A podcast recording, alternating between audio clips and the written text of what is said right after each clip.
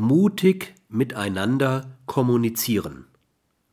Menschlich miteinander umgehen setzt voraus, dass die miteinander kommunizierenden Partner, wenigstens implizit, Thema der Kommunikation sind. Es setzt voraus, dass Menschen miteinander sprechen und nicht nur über ein Thema.